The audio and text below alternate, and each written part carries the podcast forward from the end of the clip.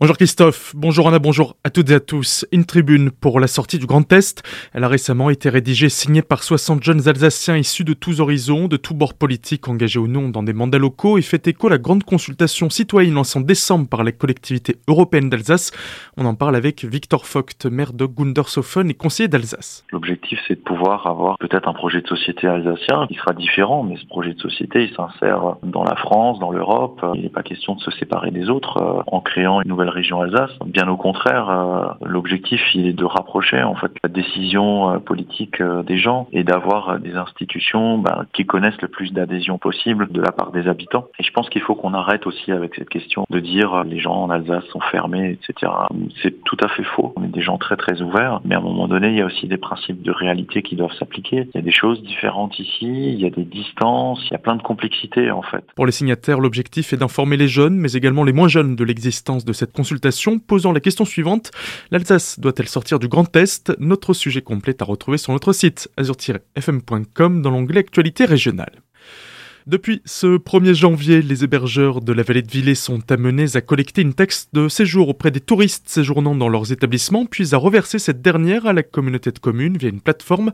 Une mesure votée en juin dernier par le conseil communautaire. Écoutez les précisions de Serge Janus, président de la Comcom. Le tourisme est une compétence intercommunale. Cette taxe de séjour existe depuis bien longtemps en France. Au départ, c'était vraiment lié aux communes euh, qui étaient sur le littoral ou autres. Par la suite, elle est vraiment devenue une forme de taxe liée à l'économie économie touristique qui existe maintenant à l'échelle de l'ensemble du territoire. Elle est mise en place de façon assez simple pour tous les hébergeurs qui passent par des plateformes. En fait, elle est prélevée directement par la plateforme et reversée après à l'intercommunalité. Ceux qui ont des locations en direct, eux, passent par également une plateforme sur laquelle ils pourront déclarer en fait les séjours dans leur gîte ou dans leurs hébergements. Retrouvez notre article complet avec tous les renseignements sur notre site internet azur-fm.com, rubrique actualité régionale. Les centres de vaccination fêtent leur un an. La plupart de ceux présents en Alsace ont ouvert leurs portes et injecté leur première dose près d'une année après le début de la crise sanitaire. Côté chiffres, la région se situe un peu sous la moyenne nationale qui est à 79%. 78% des Barinois et 72% des Haurinois ont aujourd'hui reçu au moins une dose. Une différence qui s'explique par une défiance plus grande vis-à-vis -vis des vaccins dans le sud de l'Alsace et une population plus défavorisée qui a moins accès aux informations qui y sont liées. Un incendie dans un hangar tue des milliers de lapins. Au total, près de 20 000 bêtes ont péri hier dans les flammes à Sundouze, dans un incendie qui s'est déclaré en début d'après-midi.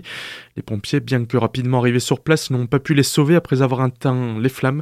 Les lapins sont morts intoxiqués, pris au piège dans ce hangar de 2500 mètres carrés. Les gendarmes ont ouvert une enquête pour déterminer l'origine de l'incendie.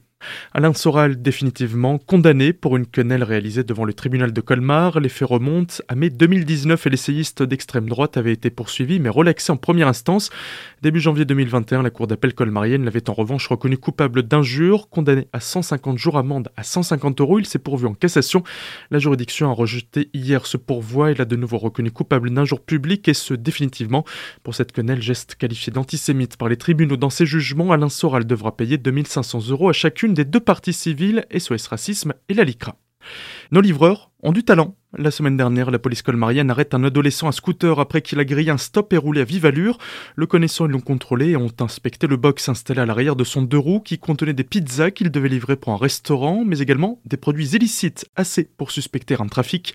Suite à une perquisition à son domicile, les forces de l'ordre trouvent un kilo de résine de cannabis. L'individu doit être jugé par le tribunal des enfants. Tout de suite, le retour de la matinale avec Christophe et Anna. Très belle journée à l'écoute de votre radio.